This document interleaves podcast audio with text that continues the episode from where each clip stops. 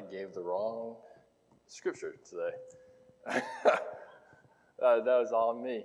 Um, good morning. Uh, thank you uh, for everyone who's been involved with Service Chase. Awesome job. Love to see our uh, teens up here doing some stuff that like that. That's pretty cool to me. Uh, and, and Tyrone for working and everybody. You know, we had some lights go out, but you know we're still running. It's all good. But our scripture reading today is going to be Philippians one nine through 11. So I sent four on accident. Uh, so I'm going to read that now. And this is my prayer that your love may abound more and more in knowledge and depth of insight, so that you may be able to discern what is best and may be pure and blameless for the day of Christ, filled with the fruit of righteousness that comes through Jesus Christ to the glory and praise of God. So, like I said at the beginning of service today, we're starting a four part series. We're going to go through Philippians, but our main focus is going to be this right here partnership in the gospel. This idea of uniting together. And, and Philippians is a really popular book to study. It's one of the letters where Paul is in prison and things seem to be going bad for Paul as a person, but great for the gospel as a whole. So today we're going to be digging into this, what it means to partnership to have a partnership in the gospel and emphasize Philippians chapter 1. Next week, Calvin's going to bring us a message from Philippians 2, and then we'll go 3 and 4 uh, the weeks following. Uh, but today we're going to be in Philippians chapter 1. And to start things off, I want you to think of something that you could have more and more of.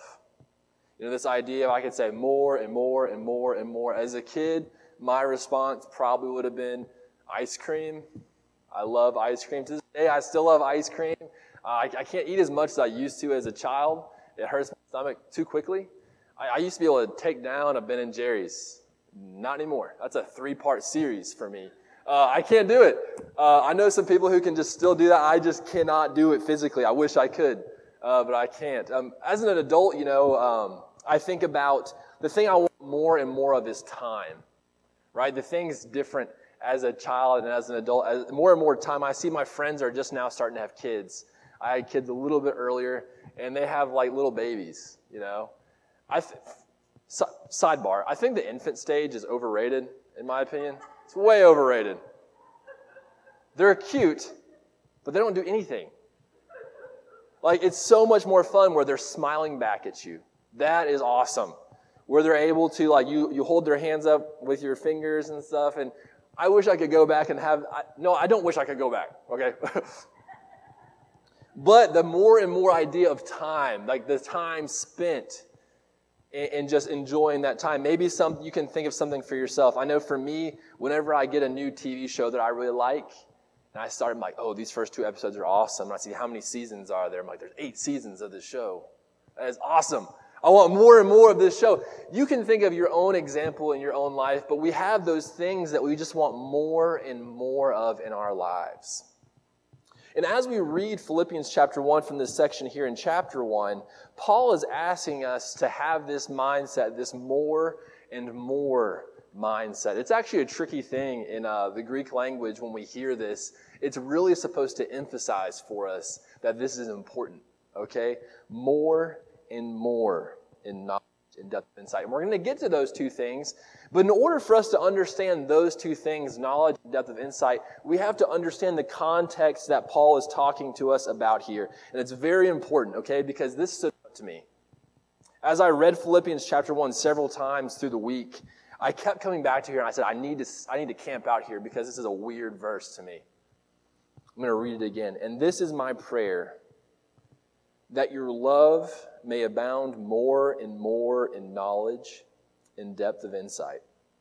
And honestly, the more I read through it, and I think I skipped over this part because it would make sense for me just, to read it like this. And this is my prayer that you abound more and more in knowledge and depth of insight. But Paul inserts this word love before these two things, connecting them in a, some kind of a weird way. This is my prayer that your love may abound more and more. More and more. And in order for us to understand that second part of knowledge and depth of insight, your, your um, translation might say discernment or perception. I think we need to understand what kind of love Paul's talking about here. Okay? And if you look at the Greek, uh, I don't have to go through this, you know, in, in great detail, but the word love that he uses there is agape love. And we know that there's a few different types of love when it comes to Greek language. Our language kind of butchers this word. We overuse it, we underuse it, we don't use it correctly. But the Greeks had different kinds of words to talk about this word love. But here, Paul is talking about agape love. And what I mean by that, that is a godly love. That is a self sacrificial love. That is a I put you before myself type of love. And it's even more emphasized by what he said before verse 9, where he says, God can testify how I long for you with all the affection of Christ Jesus. Literally, what he's saying, and I don't mean to keep going back to the Greek, but I just find this interesting, is that he's saying that in his bowels, right, he longs for this with the affection of Christ Jesus. And when the Greeks, they talked about their bowels, that's their everything. That's their body. That's how they move about the world and think through things. They think with their guts. And Paul is saying that is the type of love I'm bringing to this equation, that your, that your love may abound more and more in knowledge and insight. This is not just a like. This is not just a general acquaintance. This is an agape, selfless love, and we need to get that in order to get the next part we're going to talk about here. So, um, not only is Paul in chains, but he's yearning, like I said, from his bowels, from everything he is, and he expects the same from the people in Philippi. And the cool thing about this is I think that he could expect the same thing from us, and I think Jesus does expect the same thing from us, that we want more and more this self-sacrificial type of love in the world, and not only that type of love, but more love in depth of insight and in knowledge. I did that backwards. In knowledge and depth of insight. And if you're like me, that makes you pause a little bit because I ask myself the question wait, my love needs knowledge? I thought love was love, you know?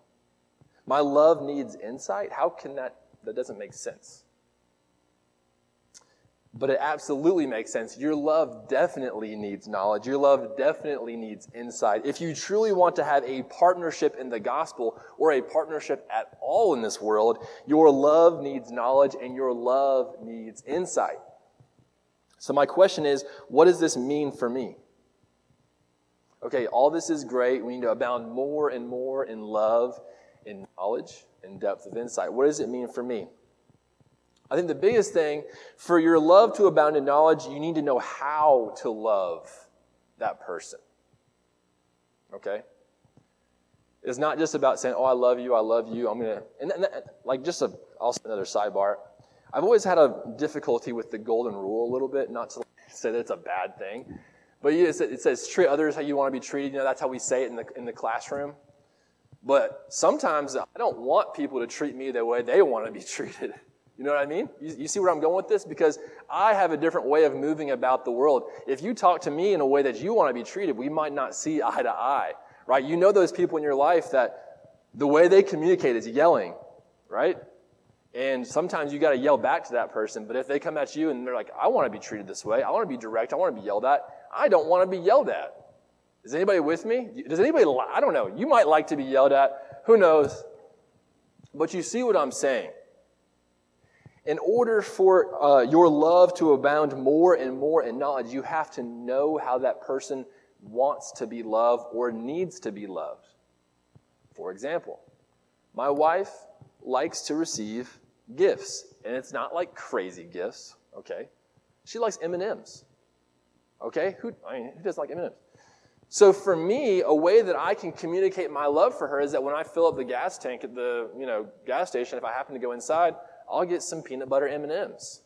And if anybody wants to bless Michelle Devine's life, you can go leave her some peanut butter M&Ms on her desk. Okay? That is a way you know that you can love Michelle Devine. For me, I'm pretty simple, but the best thing my wife has ever done for me, it was like a really hot day, and I decided to mow the grass at like noon, which is a bad idea. And Michelle's like, I gotta go to Publix really quick, and I'm out there like drenched in sweat. I go back inside to get a cup of water and I open the refrigerator and there lying in front of my face is a Publix sub waiting for me to eat. And man, that was awesome. Maybe my love language is Publix subs. I guess so. And I'm not ashamed of it. But we know how to love each other, okay? And we've grown through that. We met in high school, and it's been a gradual learning experience of how to love each other. It wasn't always perfect. I messed up, she's messed up, we've all messed up. But it's a gradual knowledge of getting to know how to love that person in order to make them feel loved. Because you might be thinking, well, so how can you love someone, you know, badly? You know it when you see it. you know it when you see it. I had a friend in college probably the smartest person I've ever met in my life. Incredibly smart. He was, you know, not only was he gifted mentally, but he, he was like a bodybuilder. You know, he like, he could eat whatever he wanted to and it didn't affect him. You know, like he was like a perfect human being. He was so smart that we'd be sitting in Greek class and um, he wouldn't study. He'd get like 100 on the test. He was so smart that our Greek professor actually took him to Greece with him on a study abroad program for free as an aid. This guy was intelligent. But one thing he was not intelligent at, and that's the reason why I'm not naming names right now, is he did not know how to love people. He was kind of rude to be around. He had a reputation. You could be around him for about a day or so, and that's the limit.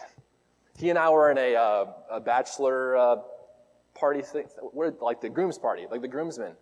And the first night I was like, man, I miss this guy. The second day, I wanted to never see him again. You know what I mean? I, I, didn't want anything to do with him. But to me, like, when I was thinking about what does it mean to not love someone, that's it because he was, he's just loud, he's obnoxious, he doesn't understand that, like, how to have a normal conversation after a long period of time. He's got to be right, you got to be wrong. It's always an argument. He doesn't know how to love people in the way they need to be loved, his way or the highway. We know these people in our lives. Are you with me? It's like, do you actually know who you're speaking to? Do you actually know me? Do you actually care about me? You might be showing love to me, but you aren't showing love to me. And what Paul is talking about here, if we truly want to have a partnership in the gospel, we got to hit this out of the park. We got to know how to love other people. And that involves time. That involves learning. That involves intentional time spent understanding where that person is coming from. Okay? Because not everybody can be loved the same way. There are people in my life I know that I have to stand up for myself and talk directly to. But that's okay because that's how they communicate. You see what I'm saying? When I first, I'm sorry, I'm, this is like a very story heavy. I apologize if you're, if you're kind of not with me here, but my very first week in youth ministry, I was teaching class, and there was a I was going around asking questions, and this one girl, like I asked her a question, and you would have thought that I like slapped her in the face. She did not want to speak up. She was very reserved. And I learned from them, it's okay, I should not call her out in class like that. But she was one of the most talkative people when we would go off and we'd do something together. You, you, you understand what I'm saying? Like, you, we know these people. You know what I'm saying. But what I'm trying to drive home is that if we want to have partnership in the gospel, we need to abound more and more in love and knowledge of that love with our brothers and sisters to truly partner together. Abound more and more that your love may abound more and more in knowledge. The second thing that Paul, that Paul talks about here is depth of insight. And this one's a little more nuanced, a little more tricky. It sounds a lot like part A, but it's a little bit different. Okay? Because the way that I kind of read this is that when you give insight into something, that means you kind of might be a little bit of an expert in that, right? If you, you know, listen to sports or news or whatever, they're like, we're going to, you know, get this person to talk about this situation and give their insight on the situation because they know more about it. You with me? And so when I see this and when I read this, I think Paul is asking us to abound more and more our love to and depth of insight to know when to love people. It's a little bit different, okay? Just stay with me. It's a, it's a little bit different to know when to love people. Because after you know them, after you know how to love that person, you need to know your boundaries too, okay? You need to know when to go to their house and bring them a meal or when to back off. I know it's hard for some of us to do that, but sometimes the best thing to do is to back off. And I've been in ministry long enough, I've been around church people long enough to know that a lot of people are good, have good intentions when they reach out, but sometimes it's not the time. And this is really hard to learn because you think you're doing good, you think you're loving that person the right way, but you're actually doing more harm than good because you're not letting your love abound more in depth of insight to know when that love is appropriate. I've had people come up to me and say, Hey, like we should pray for this person. My first question is always to say, Have you asked them if they want to be prayed for? And that might sound weird, but sometimes people don't want to know your business or to know what your business is out in the world, right? We want to get this group together and pray for them. Have you asked if they want that? There have been situations where I've gone to someone and said, you know, I've been sharing a deep, deeply personal, it's like, I don't want that prayed for in front of a bunch of people. I think about um, well-meaning people where it's like a, a, disaster happens and like we need to go we, we, need to pray for those people. It's like yeah we should pray for those people but those people actually need food and water first before we do anything else. It's about timing. You see what i'm saying?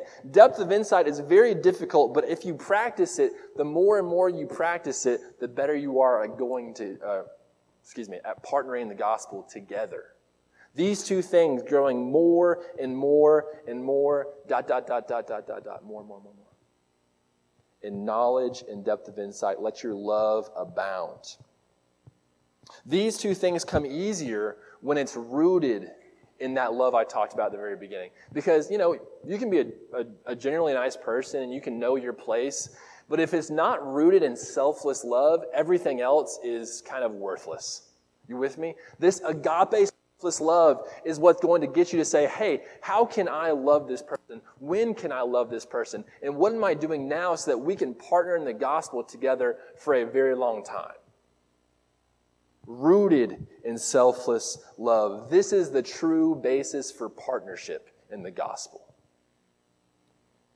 Are you willing to allow your love to abound more and more? That's the question because it's really cool to come to church on Sunday. Like, I like to be around people. I generally like people. Okay, um, generally, not all people, right? Uh, that's a joke. Um, I just like to be around people, and you know what? I could, if I was like just not like involved with the, with the staff, I would just like to come here and be around people, good people, and I could leave, and that's a great thing. But are you willing to invest the time it takes to actually know the people you're worshiping with? And I say this in youth ministry all the time. It's actually what they say in recovery. It works if you work it. Right? It works if you work it. A preacher friend of mine would say, It works if you work it. It hurts if it don't, so work it because you're worth it. Right? And I think these relationships are truly worth it. But are you willing to invest the time it takes to grow more and more in love and depth of insight for your brothers and sisters in Christ as we partner in the gospel together? Uh, let's pray and we'll uh, sing a song. Lord, I thank you for this time and I thank you for giving us this space to come and to just be together. God, just the simple act of coming together is uplifting. I'm thankful for everybody in here, the people I don't know so well, the people I know a little bit better. Help us to continue to mesh together, to be entwined in each other's lives, to say, we are partnering together. I might not know everything about you, but I'm willing to uh, learn to abound more and more in love, in knowledge and insight with you. Help us to pursue that as a church as we partner together. It's in Jesus' name we pray. Amen. If you have any needs at all, we are always excited to receive them. If you want to talk to somebody, you don't want to come forward, but we'll have someone back, uh, one of our shepherds back there to pray with you. But if you have any needs at all, please come while we stand and we sing.